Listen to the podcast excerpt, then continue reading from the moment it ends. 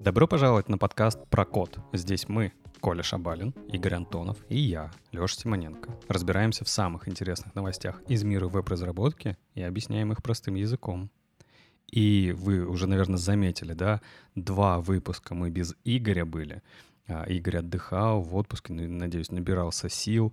И темок-то по JS накопилось, прям таких жирных, которые очень надо обсудить. Поэтому, а, ну, давай, Игорь, с чего, с чего начнем? На самом деле глаза разбегаются, потому что действительно за эти две недели много чего произошло. Тут и изменения в TypeScript подоспевают, которые пока еще не зарелизились, но зарелизится в следующей версии. И Nest обновился, и там а, в React новое движение, все обсуждают патч, э, фечи и все прочее. Ну, в общем, много-много всего. Я думаю, что нам еще и на следующий выпуск хватит. Но предлагаю начать все-таки с Nest. Nest — это, напомню, фреймворк, очень популярный фреймворк под Node.js, который позволяет создавать приложения корпоративного уровня. Тут всегда возникает вопрос, что значит корпоративного уровня, и чем Nest отличается, например, от каких-то похожих продуктов. И здесь, на мой взгляд, самое важное в Nest – это продуманность архитектуры. К ней можно относиться по-разному. Есть, конечно, всегда найдутся неудачные решения, которые где-то мешают, где-то их приходится обходить. Но если вы обладаете командой, которая пока не сильно продвинута в Node.js, которая не имела большого опыта при работе с экспрессом и исправлением тех проблем, которые он приносит, то с Nest вам, скорее всего, будет хорошо. Есть хорошая документация, есть продуманные абстракции, и про многие из этих вещей вы наверняка читали в каких-нибудь умных книжках. Я вот сейчас вспоминаю книгу, которую когда-то прочитал, а, Мэтта Занстры, PHP шаблоны, и вот там как раз-таки многие типа, все паттерны были описаны. Здесь они уже доступны во фреймворке. Ну так вот, а, фреймворк, как я уже сказал, чертовски популярный, мы сами его используем в курсе, в нашем курсе Node.js микросервисная архитектура, и вот он обновился. Да не просто обновился, а обновился до 10 версии. Десятка была девятка, следовательно, мажорный релиз, и в мажоре, по идее, всегда что-то ломается в плане обратной совместимости, но также приносит какие-то фичи. И что здесь поменялось? Вышла отдельная статья от э, главного мейнтейнера NST. Она, в принципе, подробно разбирает все новинки, которые появились. Есть также Migration Guide. Кстати, обязательно, если вы на девятой версии, и собираетесь мигрировать на десятку, обязательно с ним ознакомьтесь, чтобы, как говорится, не тратить время на решение багов, которые можно просто избежать, и все это уже задекларировано. И что же там появилось в этой новой десятой версии? Во-первых, появилась поддержка Speedy Web Compiler, и здесь хочется, наверное, немножко сказать, что же такое вообще Speedy Web Compiler и зачем он используется. Мы знаем, что есть много тулинга на JavaScript, нам так сказать, любимого и знакомого, это всевозможные, ну, компилятор в TypeScript, который работает, ну, не супер быстро, но, как говорится, работает, и его во многих случаях хватает. Есть веб-паки и все прочее. Так вот, э, Speedy Web Compiler – это, в принципе, набор новых инструментов, который позволяет нам использовать Rust для выполнения нашей задачи из мира JS. То есть он буквально позволяет нам и компилировать э, код на TypeScript в JavaScript, и мы можем его использовать для бандлинга. И самое главное, зачем нам это все нужно? Потому что он работает быстрее. То есть во многих случаях он быстрее там в 20 раз и в 10 раз. И, скорее всего, если так пойдет, каждому JavaScript-разработчику придется еще учить и Rust. Ну это ладно, это отдельный вопрос. Что случилось в плане Nest? Добавили поддержку на Web Compiler, поэтому теперь его можно использовать, например, банально, когда мы поднимаем сервер для тестирования, мы это можем делать с, с использованием Speedy Web Compiler, и, соответственно, наш сервак будет быстрее собираться, быстрее будет подниматься. То есть это очень удобно на этапе разработки. Мы это можем сделать, воспользоваться Speedy Web Compiler прямо в командной строке, то есть передать аргументам SDAPC, и тогда у нас будет задействован Speedy Web Compiler, либо можем просто открыть конфигурацию, NestCLI JSON, внести изменения, указать в качестве сборщика Speedy Web Compiler, ну и будем его, как говорится, использовать и экономить время. Я посмотрел а, на то, что было продемонстрировано в гайде с описанием новой версии. А, сам еще пока все это не успел потестировать, но, судя по всему, то есть а, запуск приложения, он производительность увеличилась, и это, конечно же, приятно. Особенно, когда мы разрабатываем несколько приложений, используя микросервисы, нам надо их сразу все стартануть для тестирования чего-то. Это, конечно, должно упростить и время точно сэкономит. Вот. А что еще хочется добавить? Ну, в статье это будет более подробно расписано, что, что еще приносит Speedy Web Compiler. Ну, давайте по другим фичам еще пробежимся. Появилась поддержка а, создания моков для целых модулей, то есть это тоже может быть удобно добавили в десятку функциональность для переопределения а, а, модулей во время тестирования. То есть, грубо говоря, мы можем теперь замокать полностью модуль. В принципе, мы раньше могли, но это было просто чуточку, чуточку сложнее. Но, тем не менее, мы теперь можем мокать весь модуль, а не отдельные провайдеры. И во многих случаях это может нам, как говорится, упростить тестирование, если мы прям что-то хотим, э, хотим весь модуль затестить, это может быть гораздо проще, чем мокать, э, мокать бесчисленное количество провайдеров, которые могут быть объявлены в рамках одного нестовского модуля. А штука полезная, и если вы пишете тесты, вы же, наверное, пишете тесты, это наверняка пригодится и будет полезно. Но э, сразу скажу, что когда я забежал в Вышицы, там уже есть какие-то сложности были обнаружены при первом тестировании, поэтому здесь нужно будет разобраться и посидеть, посмотреть. Кроме того, обновили а, модуль, опять же, встроенный, который отвечает за работу с микросервисами и вообще с различными сервисами. И здесь идет речь о модуле интеграции, интеграции с Redis, который, опять-таки, часто используется при создании микросервисных приложений с микросервисной архитектурой. И здесь появилась подписка. Подписка можно оформлять на сообщения используя шаблоны, то есть так называемые wildcard, и поэтому это дает дополнительную гибкость, э, чего опять-таки не хватало, и приходилось использовать альтернативные коннекторы. Вот, кстати, бы такую штуку еще бы завезли бы для Rabbit, было бы вообще бы, было бы вообще бы неплохо. Вот. Дальше. Э, произведена оптимизация в самом э, фреймворке. Модуль кэш, он переехал, то есть стандартная политика разработчиков Nest, какие-то не часто используемые пакеты, ну, точнее не то, что не часто используемые, а пакеты, без которых может, можно обойтись при разработке, которые нужны для решения каких-то специфичных задач, их выносят в отдельное пространство, их нужно дополнительно поставить. Ну, банальный пример, когда мы хотим воспользоваться и получить на выходе спеку в OpenAPI и воспользоваться аннотациями для описания всех ресурсов, мы подключаем модуль соответствующий, мы ставим его просто из официального пространства NestGista и пользуемся необходимыми аннотациями. Так вот, в десятой версии был выполнен небольшой рефакторинг, и модуль, который позволяет работать и решать задачи кэширования, кэш-модуль, был удален из пакета Nest.js Common, который нам доступен по умолчанию, и был вынесен в отдельный самостоятельный пакет Nest.js Cache Manager. Ну, вроде бы изменение такое не сильно большое, потому если вы использовали, использовали и собираетесь обновиться, вам нужно будет этот модуль дополнительно поставить, но вот за счет этого рефакторинга удалось сэкономить э, на зависимостях, которые, которые тянул за собой э, Nest.js Common, и тем самым получить меньше кода. И если вам, соответственно, кэш не нужен, то, как говорится, зачем вам э, тащить лишний, лишний код. Мелочь, как говорится, а приятно. Все начинает разбираться по кирпичикам и храниться Каждый пакет отвечает за какую-то определенную функциональность. Из такого, как говорится, громкого, ну, возможно, не для всех актуального. Поддержка Node.js 12 версии удалена, все. Node.js 12, она хоть уже и не поддерживается, она вышла, в принципе, из эксплуатации. Использовать ее сегодня, пожалуй, совершенно нет никакого смысла. И десятая версия Nest больше не будет работать на 12 ноде. Ну, на самом деле, пора уже, потому что за это время вышло множество полезных фич в Node.js, Несколько раз у нас обновилась спецификация ECMAScript, и, конечно же, засиживаться на старой версии ноды, ноды, если нет на то каких-то резких причин, ну, типа вы не можете кодовую базу перенести, хотя надо обновляться, там же есть проблемы с безопасностью. Надо, конечно, переходить на более новые версии. И вот отказ от поддержки 12 версии ноды позволил немножечко внести изменения в конфигурацию TypeScript.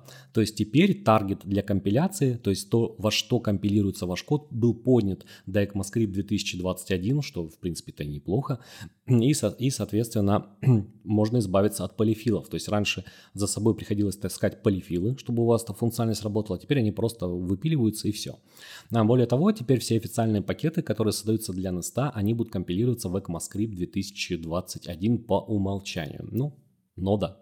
С тобой было хорошо, ты многое принесла, особенно тестовые ECMAScript модули, но пора прощаться и переходить на более современные версии. Что еще из значительного? Ну, во-первых, если вы любили использовать какие-то методы, которые уже в документации помечены как deprecated или написано в исходниках, что они деприкейтнуты, самое время пробежаться по своей кодовой базе, проверить и их все удалить, перейти на актуальный API. Почему? Потому что в десятке навели порядок, провели рефакторинг, и все эти deprecated методы были удалены из кодовой базы. И это прям, э, с одной стороны, нам, как разработчикам, не сильно-то и, как говорится, хорошо. Ну, ну удалили да удалили, меньше меньше кода приходит. Но, тем не менее, если вы где-то использовали какие-то хаки, использовали deprecated методы, которые, не поддерживают, которые больше не поддерживаются, нужно, конечно, будет пробежаться по коду и, соответственно, их заменить. Поэтому обращайте внимание всегда на, ту, на тот API, который вы используете, и не пытайтесь использовать deprecated методы. Если оно сегодня работает, не факт, что это будет работать завтра.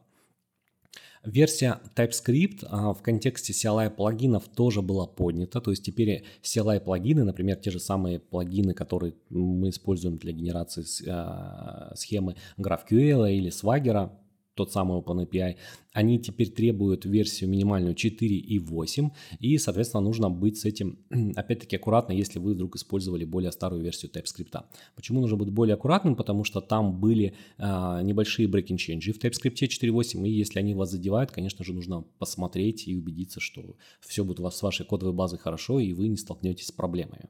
Вот. Помимо этого, разработчики сделали всевозможные улучшения, то есть где-то поднята производительность, ну, как обычно бывает, там там улучшили то, улучшили все, э, где-то переработали IP, оно стало более, более прозрачным.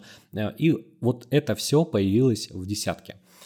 Что еще хочется что еще хочется добавить? Если вы собираетесь обновляться, повторюсь, обязательно загляните в Migration Guide. Он достаточно подробный, плюс есть отсылки к issue с обновлением, точнее не с issue, а с релиз информации на 10 версию. Там, в принципе, собраны все комиты, которые вошли, и можно посмотреть вообще более детально, что появилось, какие функции были изменены, ну и, соответственно, понять, надо вам сейчас обновляться или не надо.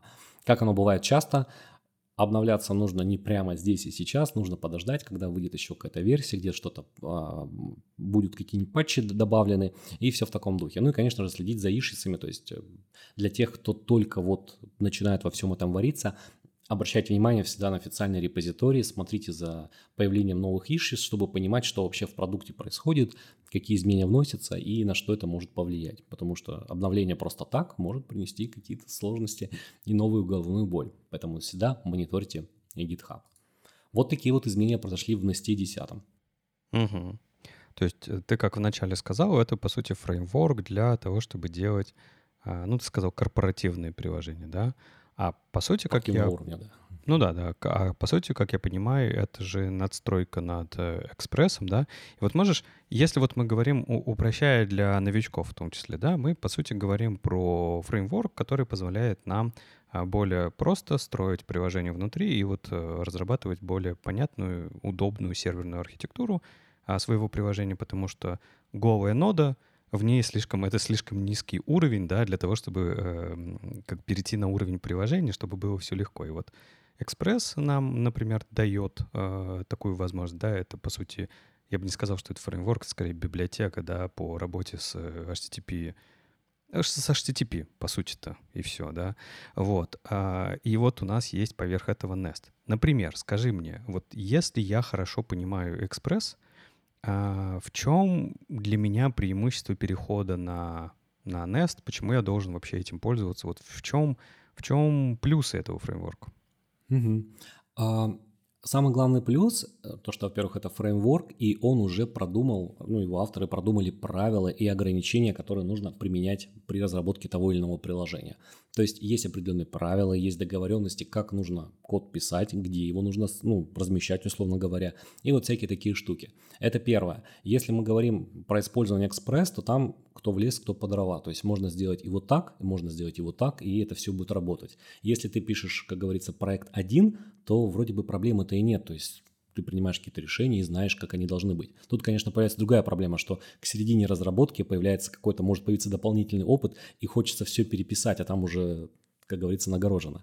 А в Nest этой проблемы нет, потому что уже есть структура, уже есть рекомендации, как нужно делать, что использовать и где свой код размещать и как его писать, это самый главный код. Ну, я имею в виду в, в плане архитектуры. Кроме того, когда мы используем Express, нам приходится, чтобы добиться гибкой архитектуры, которую проще поддерживать, которую проще приложение дорабатывать, нам приходится изобретать множество своих абстракций. Вот, например, мы а, на курсе Node.js профессиональное проектирование REST API, наш первый курс по Node.js, как раз-таки студентов этому и учим, как поверх экспресса создать все необходимые абстракции, чтобы приложение было проще поддерживать и расширять функциональность. Ну, например, мы придумываем абстракцию контроллеры, чтобы у нас были отдельные контроллеры, классы, которые содержат методы и они являются обработчиками всех маршрутов, то есть обрабатывать конкретные запросы клиентов. Мы изобретаем, как подключать, э, mid, подключать middleware, чтобы не потеряться в этом потоке middleware и вообще понимать, где мы их подключили и почему оно должно работать именно вот здесь, а, например, не для другого обработчика. Обработка ошибок, чтобы когда происходит какая-то ошибка, наше приложение не останавливалось, а клиент получал вполне себе корректный ответ, ну это ошибка либо сервера, либо что-то еще авторизация, валидация и вот всякие такие штуки. При работе с Express нам приходится все это, во-первых, изобретать самому, абстракции. Да, мы можем прям взять готовые модули из NPM, а мы их, собственно говоря, и берем. Но если мы их просто подключим, то, скорее всего, код быстро превратится в мешанину и поддерживать будет сложно.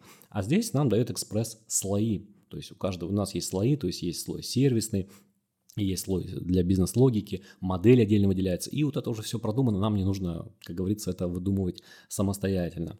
Плюс еще хороший а, момент, который приносит Express, ну это вообще полез... ой, Express Nest, который полезен каждому разработчику. Да, там есть спорные моменты, что это не всегда выглядит явно, особенно в начале, но тем не менее Nest знакомит разработчика с инверсией управления, с таким понятием, как инверсия управления. То есть уже есть инструмент, который берет на себя обязанность по созданию экземпляров нужных классов и их подсовывания в нужные места, чтобы можно было им воспользоваться.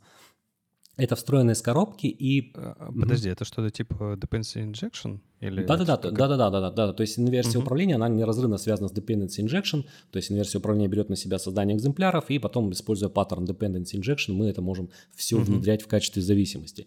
Вот, если мы используем Express, то а, здесь... можно я еще уточню? Ага. Я уже чисто, как это профессионально мне стало интересно. Но при этом там у них есть свой э, DI-контейнер, да, в котором ты описываешь вещи, и пока ты их не используешь, они не инициализируются, да, то есть вот классический EDI. Да, только там это все еще э, обмазано абстракцией модулей, то есть мы должны подключать модули, чтобы мы могли внедрять зависимости, которые нам uh-huh. предоставляет какой-то модуль. Это, кстати, очень удобно, хотя и могут возникать, ну, это уже говорим про разные приложения, могут возникать непонятки, откуда что пришло, но это уже отдельный вопрос, и после знакомства с документацией многие из них снимаются. Вот. Вижу, что Коля немножко загрустил, но мы продолжим, давай, Игорь. Вот, а если мы делаем это в экспрессе, то мы вот, в принципе, можем, если взять, погуглить по гитхабу, погуглить по, по гитхабу звучит страшно, но э, тем не менее найти кучу приложений, кучу туториалов, когда нам, например, прокидывание зависимости делают через мутацию объектов, да, то есть стандартный подход экспресса, мы мутируем объекты, там, response э, request, и что-то через них прокидываем. Это, с одной стороны, работает, да, но с другой стороны, там нет гарантии, что там будет именно то, что мы ожидаем.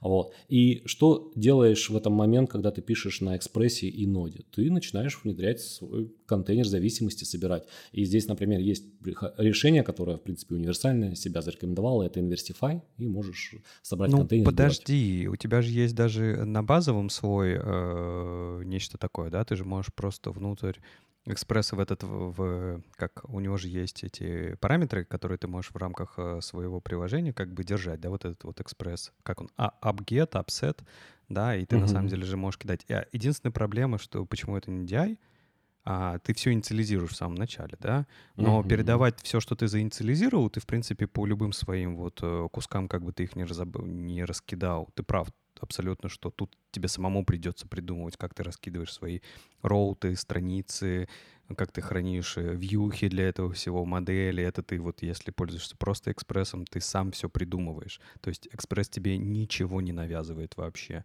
Угу. И DI хоть и нет, но возможность прокидывать какие-то параметры есть все-таки. Есть, да, но мы же, получается, что когда вот используем upset, э, да, для хранения параметров, если мы там будем хранить экземпляры, то мы на самом деле делаем наш код очень сильно связанным. То есть, а если вдруг в каком-то месте мы просто оттуда удалим, а этим кто-то пользовался, ну, как говорится, пиши пропало, и мы об этом не узнаем. То есть нам ну, здесь, да. здесь даже TypeScript не подскажет, что у нас там что-то получилось. Мы, конечно, можем исхитриться, сделать там декларацию хитрую, чтобы как-то за этим следить, но это, тем не менее, это Ну как, оно, оно упадет в конце концов, и увидим. Упадет, да, упадет, и увидим, да. Вот. И поэтому типичная история, когда пишут приложение, ну, с длительной поддержкой на экспрессе или там даже используя стандартные модули HTTP в Node.js, а, часто используют какой-нибудь сторонний контейнер DI, например, тот же самый Inversify, который нам позволяет ну, воспользоваться инверсией управления, то есть собрать контейнер зависимости, который возьмет, ну, Inversify на себя возьмет создание экземпляров, причем решит проблему, а в скольких копиях эти экземпляры создавать. То есть это будет одна копия, да, как синглтон, да, либо будет создаваться отдельный экземпляр при каждом обращении. И все эту штуку может сделать. Вроде все звучит классно, но это же надо делать, настраивать, с этим нужно разбираться. А в Nest это все сделано из коробки и, соответственно, можем использовать. Кроме того, сейчас э, разработчики Nest выкатили, это, правда, платный инструмент, но он же, в принципе, Nest относится к приложениям для построения приложений корпоративного уровня, DevTools так называемые, которые позволяют построить граф э, зависимости и понимать вообще, какие зависимости куда идут, и чтобы можно было заниматься отладкой. Это к тому вопросу, что хоть Nest здесь очень хорошо все обмазывает, и мы не думаем напрямую о внедрении зависимости как таковых за счет вот этих абстракций, а все-таки иногда бывает трудно понять э, вообще, откуда ноги растут. Вашему вниманию представлен Игорь, который сходил в отпуск и очень увлекся этой темой. Подождите, а я для себя, э, ну вот, э, смотри, я объясню, да, я Nest почему-то обходил всегда стороной. Ну, я знал о его существовании, знал, зачем он нужен, что он делает и так далее, и так далее. Но как-то мне просто ни, никогда не нужно было, потому что вот я из тех, кто э, на экспрессе э, разобрался, как строить архитектуру, да, и у меня есть свои, свои паттерны, э, как как бы с экспрессом жить. Вот. Но я увидел, что это, видимо, не в десятой версии произошло, а уже раньше, что э, для Nest прям есть отдельный модуль для работы. Э, если вы хотите написать вот эту вот функцию плагина расширения для ChatGPT, то есть для OpenAI, э, ой, OpenAPI, правильно, да? Это как, когда ты описываешь свагером, типа mm-hmm. то, как работает твое э, приложение, да, то есть типа ты описываешь именно API, а на mm-hmm. самом деле у OpenAI, когда они открывали для ChatGPT плагины, они что там работают с помощью как раз документации через Swagger. То есть ты ему отдаешь ее, и он понимает, как работает твоя, э, твой модуль, да, который у тебя крутится, и умеет им пользоваться э, у себя внутри, то есть вызывать его как плагин для чат GPT. То есть это, по сути же, тоже помогает, получается, интегрироваться вот в какие-то современные штуки. Ну да, то есть большое количество готовых модулей, которые идут прямо из коробки, они позволяют тут сэкономить на интеграции. И вот я вначале говорил, что если команда разработчиков, она продвинутая, то, скорее всего, а, кто, ну, ребята, которые работают с Node.js долго, с Express долго или просто с нодой, у них, скорее всего, уже появилась своя архитектура, которая расширяемая и которая вот все это умеет. Но если вы только начинаете, входите, то здесь фреймворк, скорее всего, вам больше поможет поставить те ограничения, за которые не нужно выходить, и вы себе, как говорится, сэкономите на количестве шишек на лбу. Поэтому Nest вот здесь, мне кажется, хорош в этом плане. Хотя он и где-то может тормозить. То есть если приложение, которое вы разрабатываете, идет в разрез а, с принципами, с понятием архитектуры Nest, ну, конечно, придется попотеть. Угу. Хорошо, ладно, с Nest Плюс-минус понятно. TypeScript еще, да, 5.2 уже начинает потихонечку показывать, что там внутри, и вот всех очень в сообществе взбудоражило э, новое ключевое слово using, да, которое нам чем-то помогает. И Игорь, Игорь, зачем это нам? Объясни, пожалуйста. Да, TypeScript 2.5.2 действительно начинают показывать. Кстати, прям, мне кажется, этот год прям богат на обновление TypeScript. Во всяком случае, все, что выходит, оно такое прям вот, вот такое. Вот интересно это смотреть, использовать. А, вот а все, видимо, как это, декораторы наконец-то допилили, освободились руки, и можно как бы заниматься фичами. Да-да, кстати, вот мы про декораторы, когда говорили про Nest, мы забыли про декоратор сказать, он весь на декораторах построен, вот, то есть они использовали декораторы TypeScript, но, надеюсь, скоро перейдут и на ECMAScript дефолтные. Ну да ладно, а что появилось в, э, появится в версии 5.2 TypeScript? Во-первых, появится новое ключевое слово, которое называется using, и это ключевое слово, оно идет не от разработчиков TypeScript, оно идет от спецификации ECMAScript. А если сказать точнее, от предложения в спецификацию ECMAScript, которая уже добралось до стейджа 3, то есть ожидать, что оно появится в спеке, ну, как говорится, уже, в принципе, сомнений кажется, что нет, появится рано или поздно. И это предложение связано с управлением ресурсов, ну, точнее, освобождением ресурсов, которыми мы которыми мы пользуемся ну, при работе. А что такое ресурс? Надо стоит нам пояснить. А, ресурс – это проще всего думать об этом как какой-то объект, у него есть какое-то время жизни определенно, то есть жизненный какой-то цикл, и когда мы с ним перестаем работать, когда нам не требуется он, мы должны его корректно закрыть, этот ресурс, да, Например, банальный пример, как если мы пишем бэк, мы соединяемся с базой данных, или мы там, не знаю, работаем со стримами, и нам нужно закрыть эти ресурсы. И какая есть проблема? Проблема есть в том, что закрываются эти ресурсы всегда по-разному. То есть есть, э, если мы говорим про, а, например, ресурсы, которые нам определены, там, не знаю, там, платформы Node.js, там у них есть какие-то отдельные методы, да, которые нужно вызывать для закрытия. И нам приходится эти методы постоянно использовать. То есть как происходит работа с любыми внешними ресурсами? Ну, мы их обмазываем трайкетчами, потому что что там случится, никто не знает при работе с внешним ресурсом. И когда у нас, не знаю, там срабатывают исключения, мы должны не забыть вызвать там какой-то метод, чтобы этот самый ресурс освободить. Или, например, когда мы там, все хорошо у нас, э, выполняется ветка там же самая finally, да, мы там этот метод вызываем.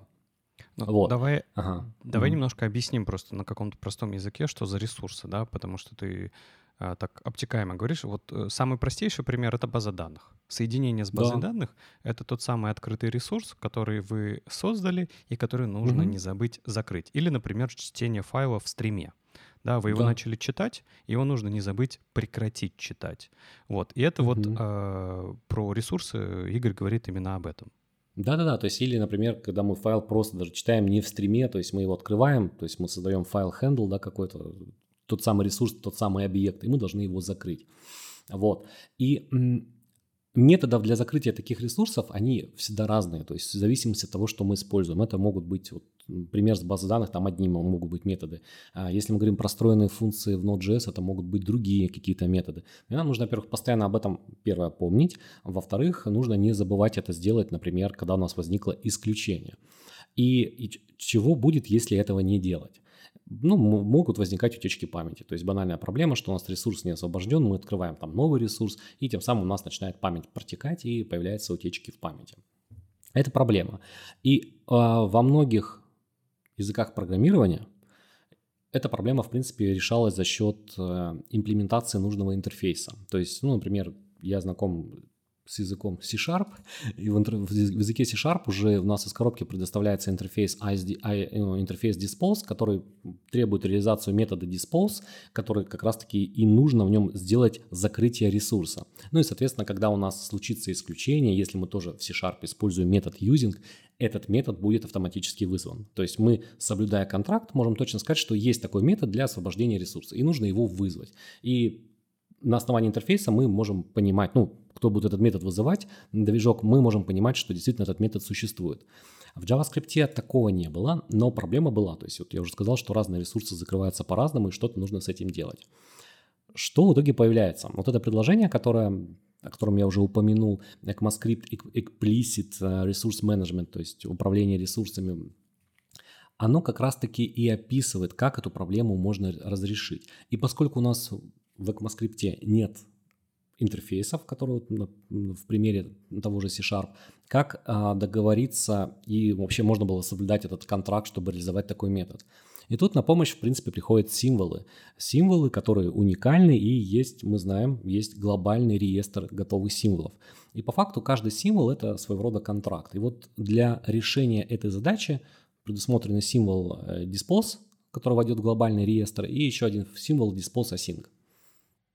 Мне кажется, сейчас вот стало очень сложно. Во-первых, как бы стоит объяснить, напомнить, что такое символ. Да, это специальный ага. объект. Это, это не, мы не имеем в виду как это а, символ. Это же по, умол... по умолчанию это кажется, что это просто какая-то буква, да? Нет, это специальный объект, да, в JS, который существует. Профдеформация. Это у меня профдеформация уже, да. Да, то есть да, это да, да, да. В ECMAScript 2015 появился новый тип данных, который называется символ. То есть если мы смотрим про JS, то это будет все перечислено в типах данных, что есть символы. Мгм. А, а я знаешь, как понимаю, как бы наск- как да- насколько далеко мы ушли с тобой? По Коле. Как бы он, он когда за- совсем заскучал, то есть, значит, надо это сам помочь ему вернуться в дискуссию. Я, знаете, что вспомнил, Игорь, вот помоги мне. Я знаю, что появилась тоже еще спецификация аборт-контроллер, которая как раз-таки тоже занимается отменой. Э, И вот я сижу, так, мы умели отменять, там фетчи всякие, HTTP-реквесты, а, а теперь мы э, тоже умеем соединяться, умеем читать файлы. Как будто бы мне кажется, что не доработали аборт-контроллер. Ну, я, я, конечно, в этом не разбирался. И надо было туда покопать. Ну, то есть мы умеем отменять аборт-контроллером, теперь умеем а, отменять символом disposed и вот этим юзингом. Или это вообще разные вещи? Не, она, наша задача вообще в другом. Наша задача не отменить. Отменить — это типа, когда ты прерывание делаешь. Мгм. Когда у тебя программа идет, и ты вдруг понимаешь, что все, мне ни в коем случае нельзя это продолжать, надо отменить. Мгм. А закрытие ресурса — это другая совершенно операция. Она не про отмену. Она просто «я поработал с ним». Всё, А, надо- мы вот должны мы- мы- сообщить, что все, работа закончена. Смотри, мы как бы открыли ресурс, и у нас в системе, в операционной системе появился вот этот вот дескриптор, да, или файл дескриптор, или connection дескриптор, да, открытое соединение.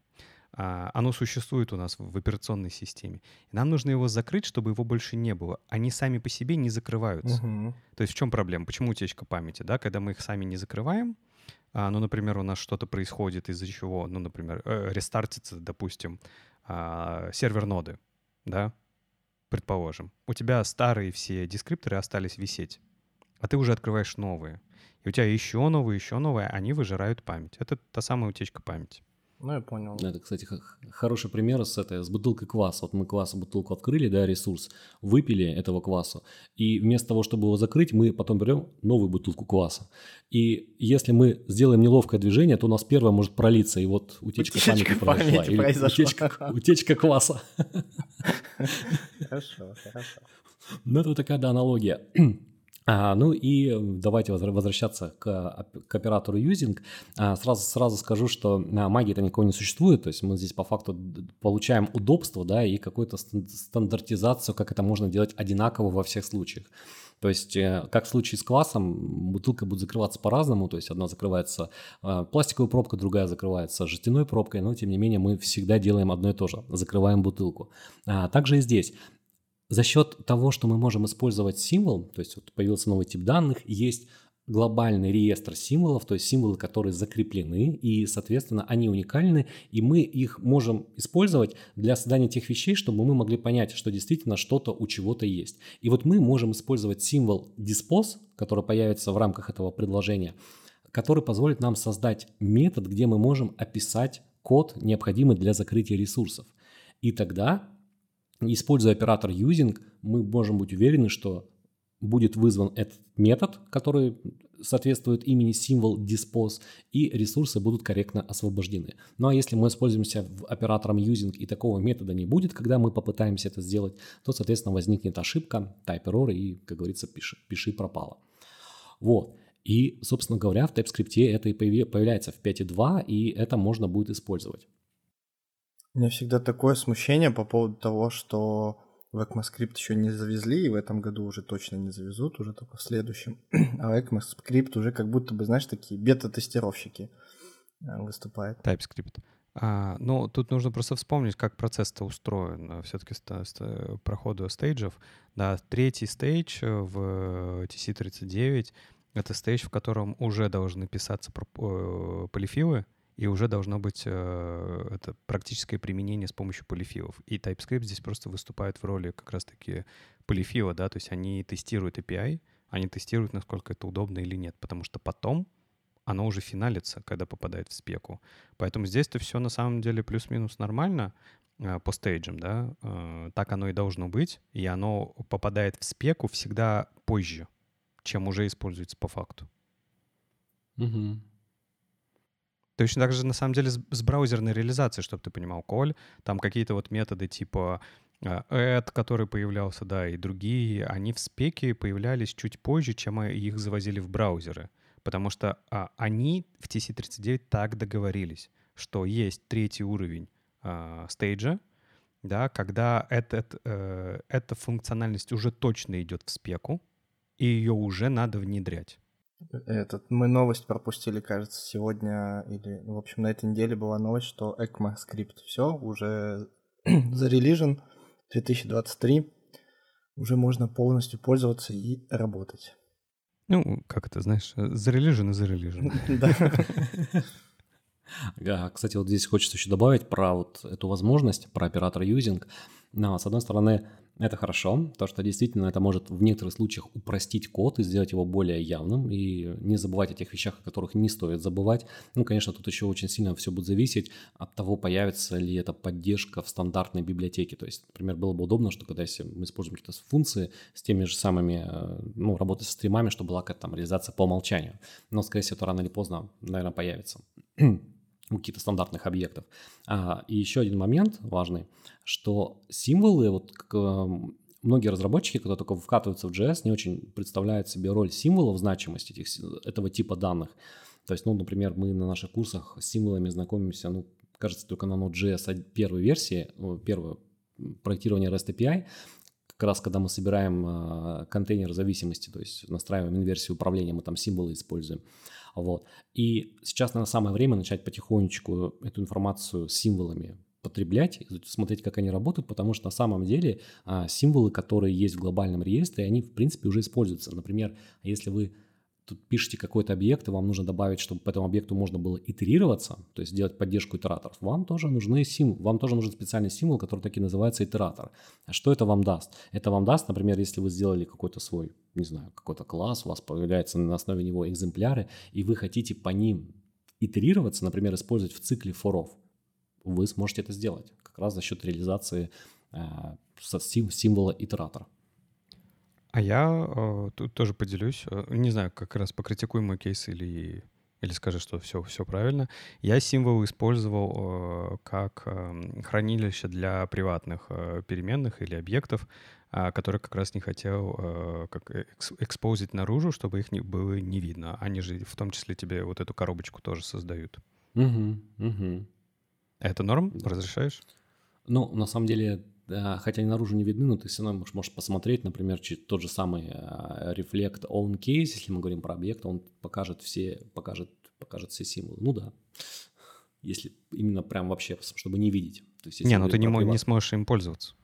Не, ну в этом случае да, да. Да, да посмотреть-то ты можешь. Я, я имею в виду, знаешь, это когда ты API отдаешь, а, Вот если ты не хочешь, чтобы пробрались внутрь, а у тебя же JS такой язык, что вот типа ты можешь вообще дотянуться до всего, отмутировать все, что хочешь и так далее, так далее.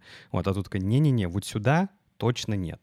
И да, со временем появились приватные э, свойства, эти самые методы и все остальное, да, что позволяет э, упростить это. Но вот раньше я, например, либо ты выносишь это из замыкания, да, за замыкание, либо это ты в символ внутрь втыкаешь. В общем, а, всегда можно принять по-разному. Но я уже, наверное, испорчен TypeScript.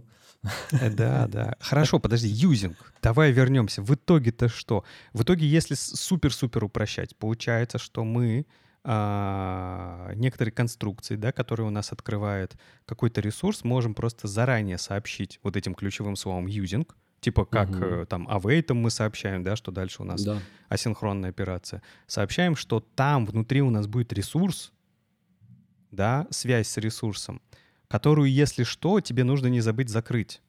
Угу, да. Как-то так получается, если упрощать?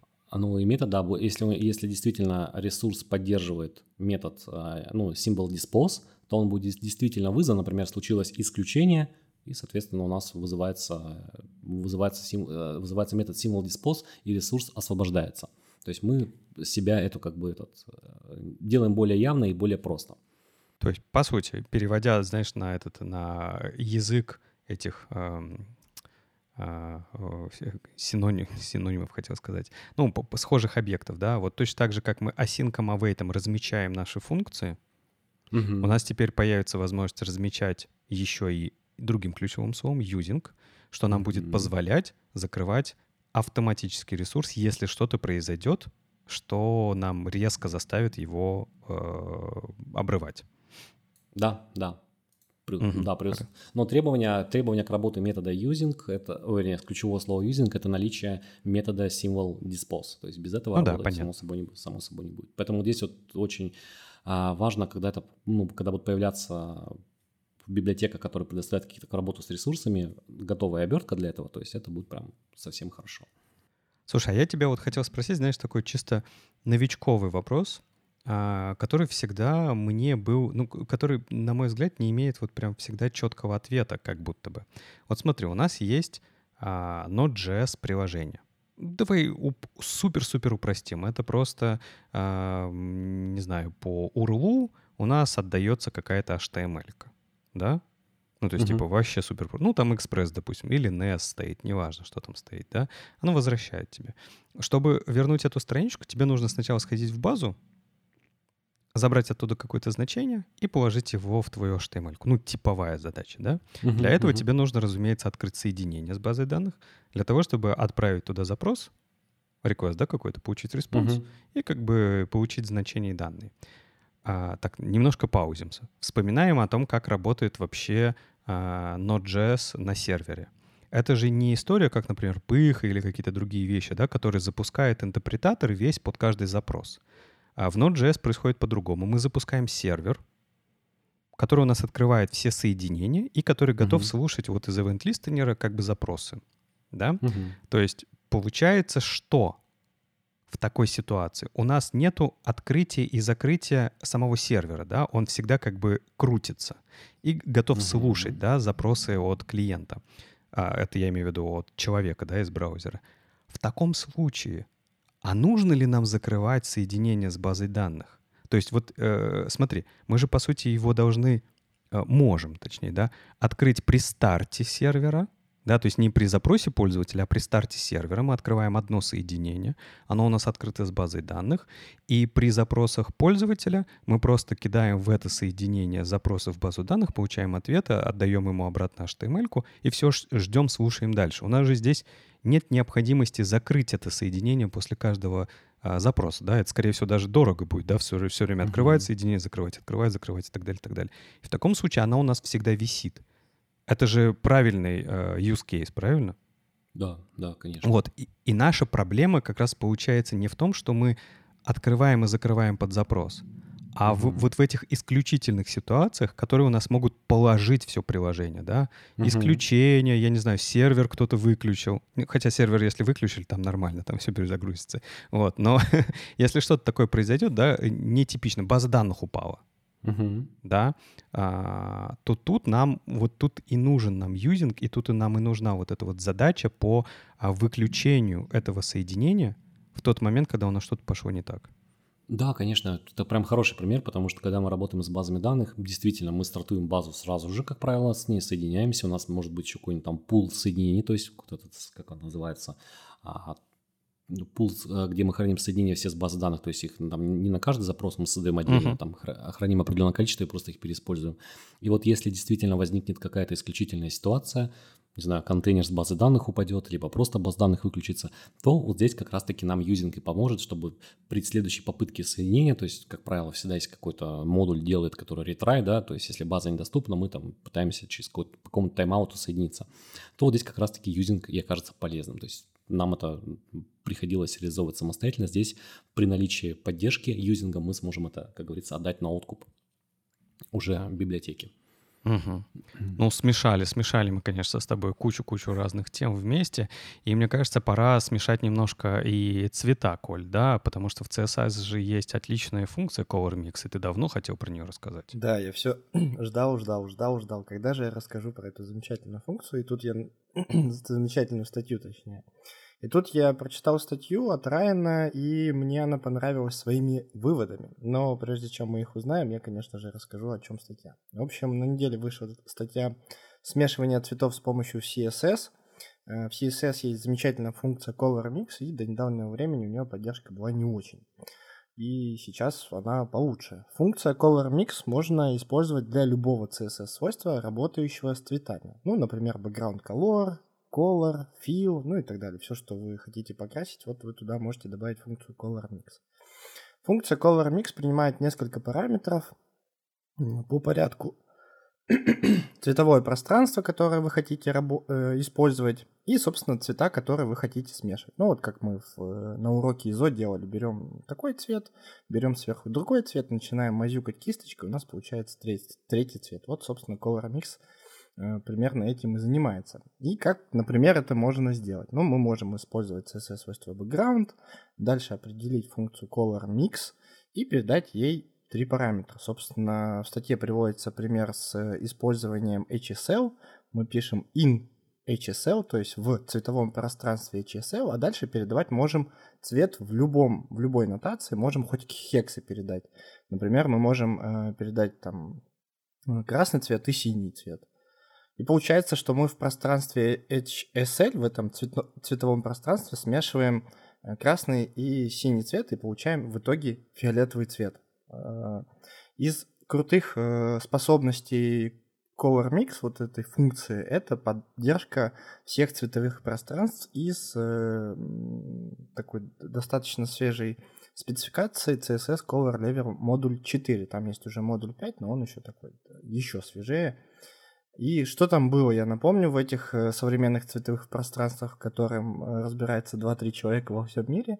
Это HSL, HVB, Lab, Elch, OCLAP, OKLCH и наш, наверное, самый известный это RGB и sRGB. Оклич. Оклич. Ну, не знаю, мне не нравится Оклич. Это как дживка. Не знаю, я, не, я несу в массы э, этот оклич, все, во всех подкастах буду говорить только оклич. Понял, понял. Э, дальше в статье идет замечательный пример использования кастомного свойства, потому что какие как раз-таки новые Э, всевозможные цветовые пространства, они умеют работать из коробки с кастомными свойствами. Старые там RGB, они не очень хорошо с ним работают. То есть мы не можем R поменять с помощью кастомного свойства. Нужно использовать новые нотации. Вот, в общем, э, и чем это хорошо, вот такое использование mix color и э, нашего кастомного свойства. Ну, например, если мы выбираем тему сайта, и у пользователя есть такая возможность ее изменить, мы можем просто пробросить значение в кастомное свойство. И на лету наш сайт поменяется, ну, если мы, допустим, передадим значение Rebecca Purple, это фиолетовый цвет, то у нас весь сайт станет фиолетовым и в фиолетовых тонах. Если передадим Firebrick, то он станет ну, красненьким. И при этом все работает из коробки. Мы меняем только одно значение, и используя Color Mix мы получаем всевозможные примеси. Ну, в общем, наш сайт поменяется на красный, ну, либо огненный. И вот для чего все это в целом нужно, вот то, что можно уже применять прямо сейчас, автор к этому подводит, к тому, что поддержка уже хорошая, хорошая можно начинать использовать Color Mix, и также можно использовать для состояний элемента, для тех самых hover, focus и active, которые должны визуально отделяться. Особенно есть проблема, что обычно верстальщики делают как – указывают ховер, запятая, фокус. То есть ховер, фокус, они ничем не отличаются. А это как раз-таки те два состояния, которые должны быть просто супер-мега отличимы между собой. И вторая проблема это то, что эти состояния, они никак не отрисовываются на макете. То есть уже верстальщику нужно э, придумать, а каким же цветом сделать ховер, каким же цветом сделать фокус – а он берет э, брендовый цвет, там Rebecca Purple, ну, то есть фиолетовый какой-то брендовый цвет, или синий, вот как в Академии, и может примиксовать. Он может сделать более там, его темным или более светлым. Э, вот такая штука. И, наверное, в проброс э, расскажу про следующую статью. Я ее специально подобрал. А, но можно я все-таки тебя спрошу? Но вот меня очень сильно беспокоит то, что как вопрос, а зачем? Знаешь, а, то есть хороший пример, да, что нам нужно просто от э, базового цвета, например, при ховере, да, а, найти подходящий цвет, который при ховере будет, ну, как бы созвучен, да, скажем uh-huh. так, и так далее, и так далее. Но почему нельзя это э, сделать не в рантайме, типа постоянно, э, изобретая его, вычисляя его с помощью Color Mix, а просто как бы посмотреть этот цвет и записать его финальным цветом? Почему нельзя? Ну, в целом, можно, опять же, при процессоре именно этим и занимаются. Ты как бы ты не знаешь конечный цвет, то есть я вот верстальщик Коля сижу, у меня есть Rebecca Purple, я даже не знаю какой это хекс, просто это какой-то брендовый цвет. Мне нужно сделать его темнее. руками сам я никогда в жизни этого не сделал. Я использую какую-то функцию. Ну, есть два, ну, хорошо. есть два путя. Вот, собственно, с помощью препроцессоров, чтобы он тебе итоговый цвет, то, что ты, Леша, предлагаешь. А почему с помощью препроцессоров? С помощью графического редактора? А я вообще не в состоянии выбрать темный цвет в графическом редакторе. Я верстак. Как Я не могу. Я не знаю, что там, какой ползунок, куда вести. Я понял. Ты что говоришь? Ладно, все понял. Тут у меня, у меня вопрос, как, э, как это, а, программисту до мозга костей. А вот Тут говорят, э, когда что-то появляется в JavaScript какое-то новое ключевое слово, там говорят, ой, столько всего много. Ну вот я вот послушал разные спецификации по цветам, как в этом вообще ориентироваться вообще, как новичку. То есть мне кажется, когда тебе вываливают, что ты можешь дать цвет десятью разными способами, это прям звучит очень страшно. Э, ну, это, как, это как звучит, что ты можешь массив перебрать десятью разными способами, да? Да. Нет, эта тема очень сложная, Игорь, э, разбираться во всех, и даже выбрать ее э, под твой сайт, это просто какая-то невозможная тема, в этом нужно прям разбираться. Так, с полтычка ты этого не сделаешь сам, это тебе надо прям мануал читать. Мне просто всегда в таких вопросах интересно, кстати, пример с перебором массивов, а, тоже, кстати, хорош как вот вообще, а, ну, то есть если мы берем новых разработчиков, то есть новых ребят, которые только входят в IT, учатся верстать, программировать, как им всегда сложно выбрать, каким подходом пользоваться? Ведь угу. их действительно много. Вот, вот, например, есть языки, которые пытаются принести там вот один подход, вот делать только так и больше никак нельзя. И это, мне кажется, в какой-то мере, наверное, хорошо, с одной стороны, потому что ты, в принципе, не чувствуешь, а как надо. Потому что вот даже перебор массивов сейчас, если уверен загуглить или напрячь чат GPT, он скажет, и тот, и тот вариант хороший, какой же, какой же использовать. Мне кажется, вот это вот дилемма, что у нас появляется столько нового всего, и нет какой-то ранжированности, когда и что использовать. Это, мне кажется, прям вот, ну, не знаю, сложно. То есть сложность повышается. Да, кстати, согласен с ранжированностью. Не всегда понятно, вот я смотрю, мне нужно перебрать массив или там выбрать цветовое пространство. А что для чего подходит? Вот у меня как бы с годами уже как бы э, подход выработался сам, но я сам до конца не уверен, там правильно я использую или нет. Ну там в э, какой-нибудь for, for each или for я использую, когда мне нужен индекс. То есть когда мне внутри потребуется индекс, я использую его. Там for in, for off, все, и мне индекс не нужен, все, я их использую, их, эти функции для перебора. Вот у меня такой подход. Но опять же, возможно, они не оптимальные в той или иной ситуации. С этим нужно просто разбираться и работать, нарабатывать, скажем так, базу.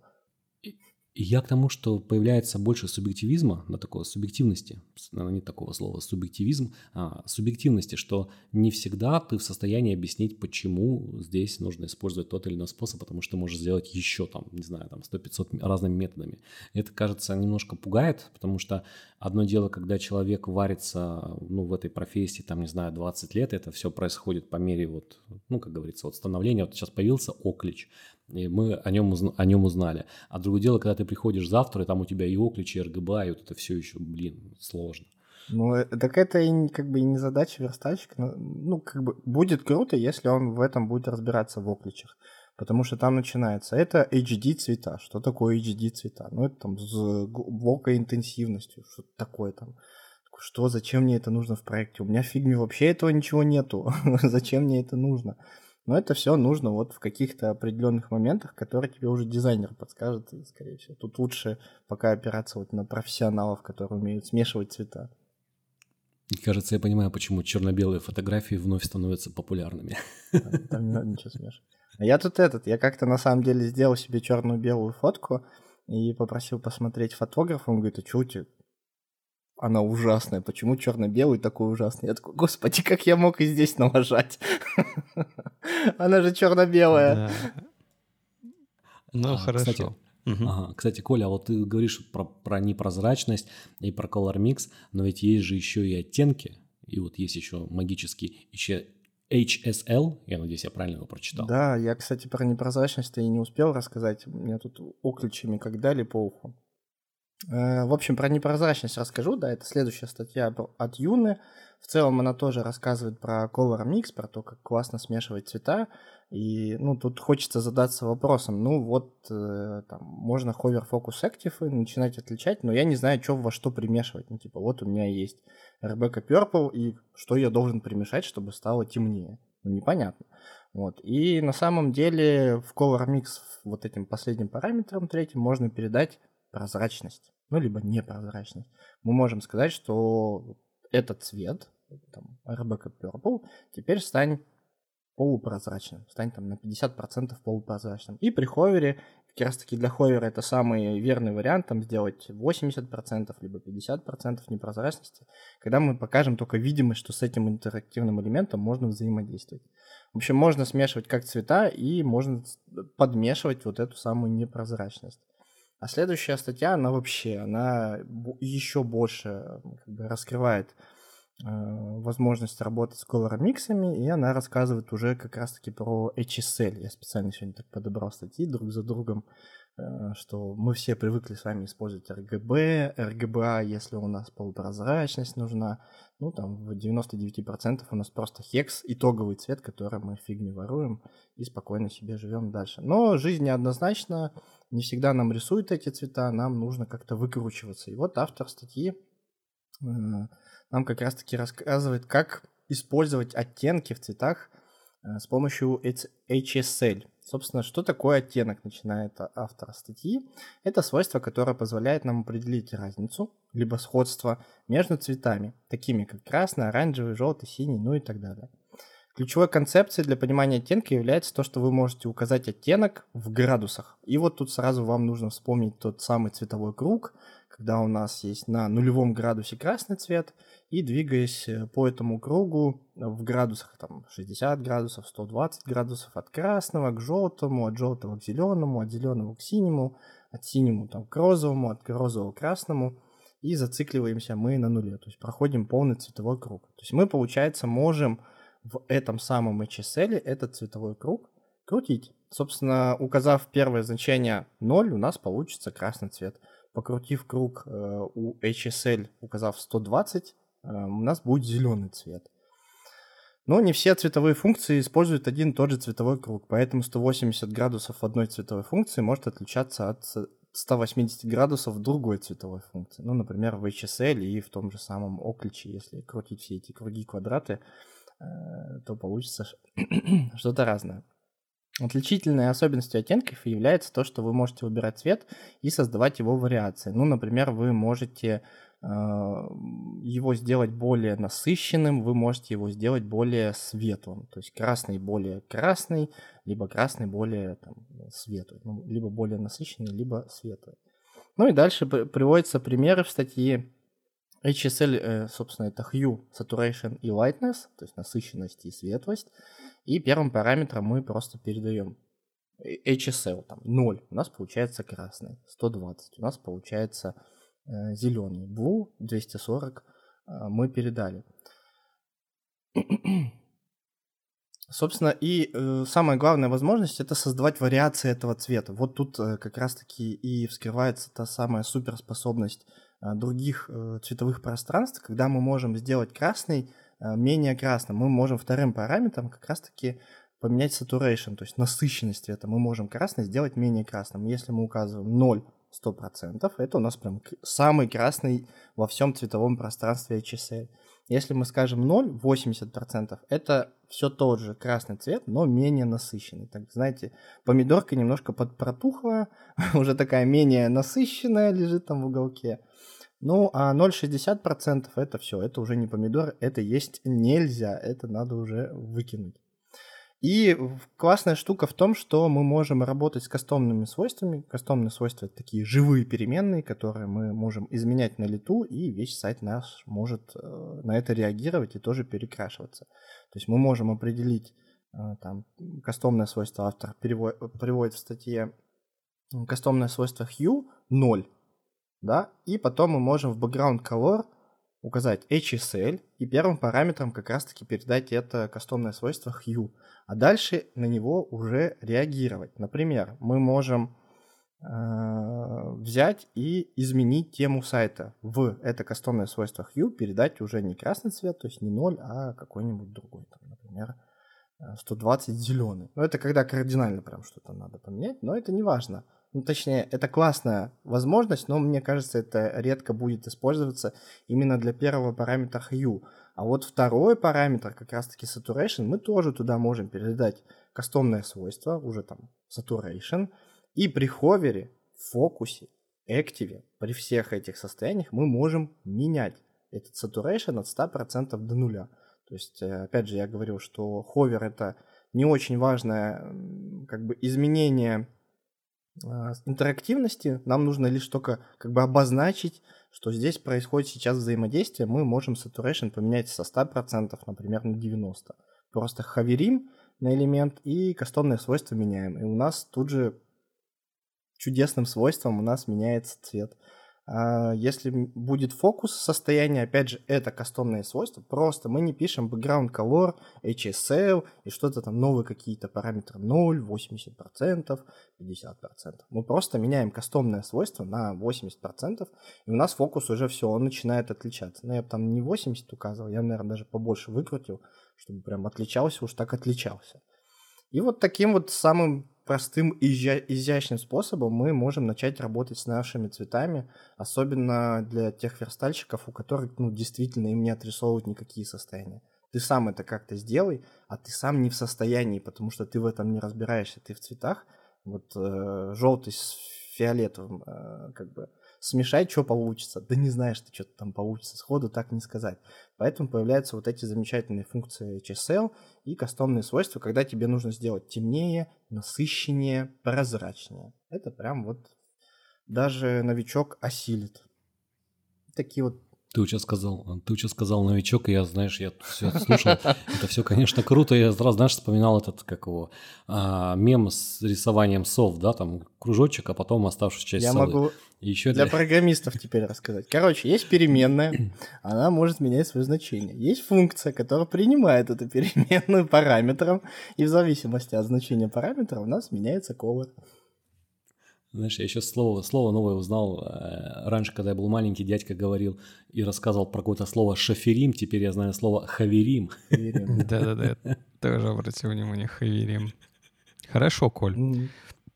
Что еще с цветами? Потому что я знаю, что ты на этом не успокоишься. Да нет, я уже успокоился. Все, все, что я хотел сказать про цвета, я уже рассказал. Невероятно, невероятно, конечно. Ну хорошо, ладно, с цветами у нас много-много всего происходит, и это также звучит на самом деле сложно, как и вот это NES TypeScript иногда. То есть это вот, понимаете, да, насколько нужно глубоко-глубоко а, копать, и насколько там вот, я не знаю, новичку нужно все глубже и глубже погружаться с каждым разом, и там все больше и больше интересного раскрывается вот на, на этих глубинах.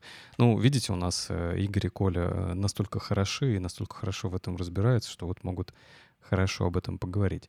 Давайте, наверное, возьмем последнюю еще тему, которую мы на сегодня подготовили. Это же про фетч, да, который в реакте вроде хотят запатчить. Ну да, но на самом деле, когда я прочитал эту иши в первый раз, я удивился. С одной стороны, и не удивился, потому что в последнее время в реакте стало какое-то затишье, да, то есть мы ждем каких-то каких ключевых новых фич, которые так давно обещают, а с другой стороны ничего такого прям сильно не происходит. И в этом, мне кажется, с одной стороны хорошо, то, что нам не всегда приходится обновлять свою, свою кодовую базу, которую мы написали, то есть я уже прям так вот не припомню глобальных изменений после там 15 версии или 16, э, что нужно было прям что-то менять, наверное, после 15. Так вот, здесь а, сейчас а, идет бурное обсуждение на гитхабе про то, что ребята собираются пропачить глобальную, а, пропачить фетч и немножечко поменять логику работы. И это странно, странно, потому что те изменения, которые в принципе сейчас активно обсуждаются, пересматриваются вообще концепцию React, с одной стороны, они очень интересны с точки зрения а как вообще можно делать там, решать проблемы рендеринга, то есть такой академич, академичного, там, так сказать, такой академичности, да. А с другой стороны, это начинает как-то, ну, не знаю, лично у меня вызывать опасения, что вот что-то меняется, и нас очень сильно завязывают вот на какой-то инструмент, и не факт, что потом какой-то твой код, который, возможно, не относится к React, потому что если мы говорим про патч фича, то какой-то код может начать работать неправильно, потому что там что-то пропаченное, что-то работает не так.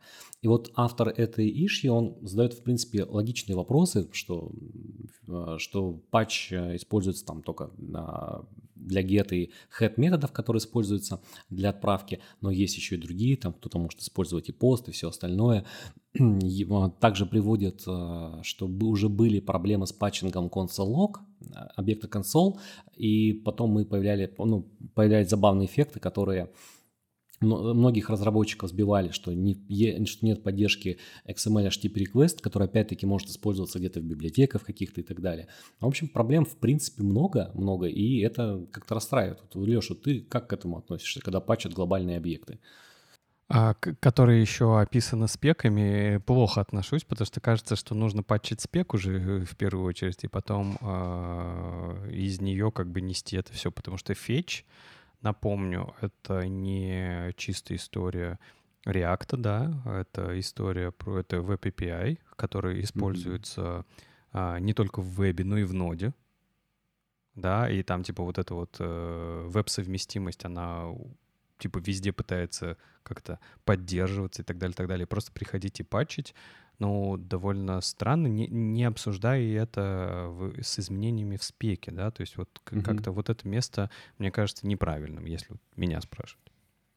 Ну, вот мне тоже кажется это неправильным, и э, дискуссия там, в принципе, бурная, пост набрал, в принципе, уже не, немало так плюсиков, э, видно, что это волнует тема не только автора этого поста, но и, и других ребят, и пока от команды React, ну, в принципе, все, что еще, спеки нет э, официальной, то есть подождите, когда будет, тогда будем обсуждать. Но, тем не менее, кажется, что куда-то сворачивают не туда, и те надежды, которые возлагались, они могут рухнуть.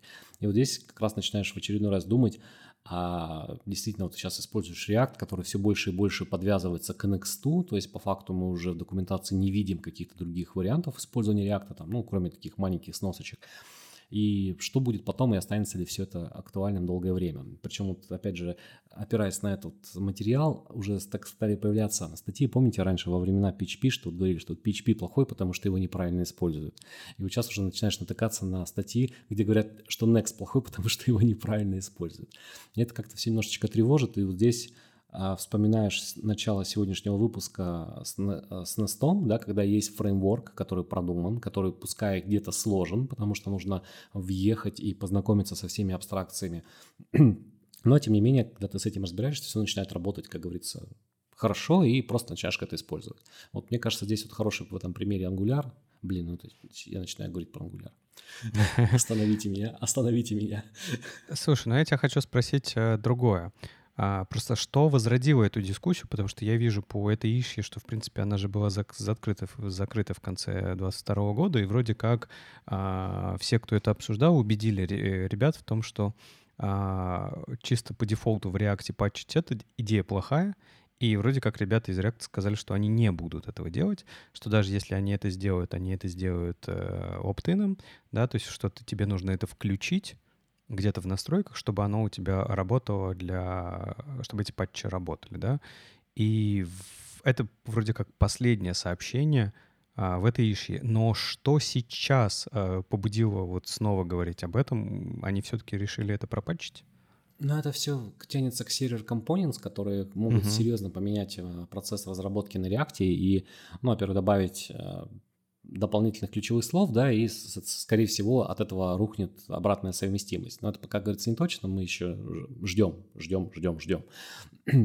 Но все, все это идет именно, именно оттуда, от сервера Components, и пока не пониманием, как это все будет работать, и не сломает ли то, что уже работает. Вот. Угу. Ну что же, хорошо, надеюсь, что как за эту неделю, э, что вы будете без нас. Ничего не сломается в вебе. А, если сломается, мы об этом поговорим обязательно э, на следующей неделе. А это был подкаст про код. Встретимся через неделю. Пока. Пока. Пока-пока. Thank you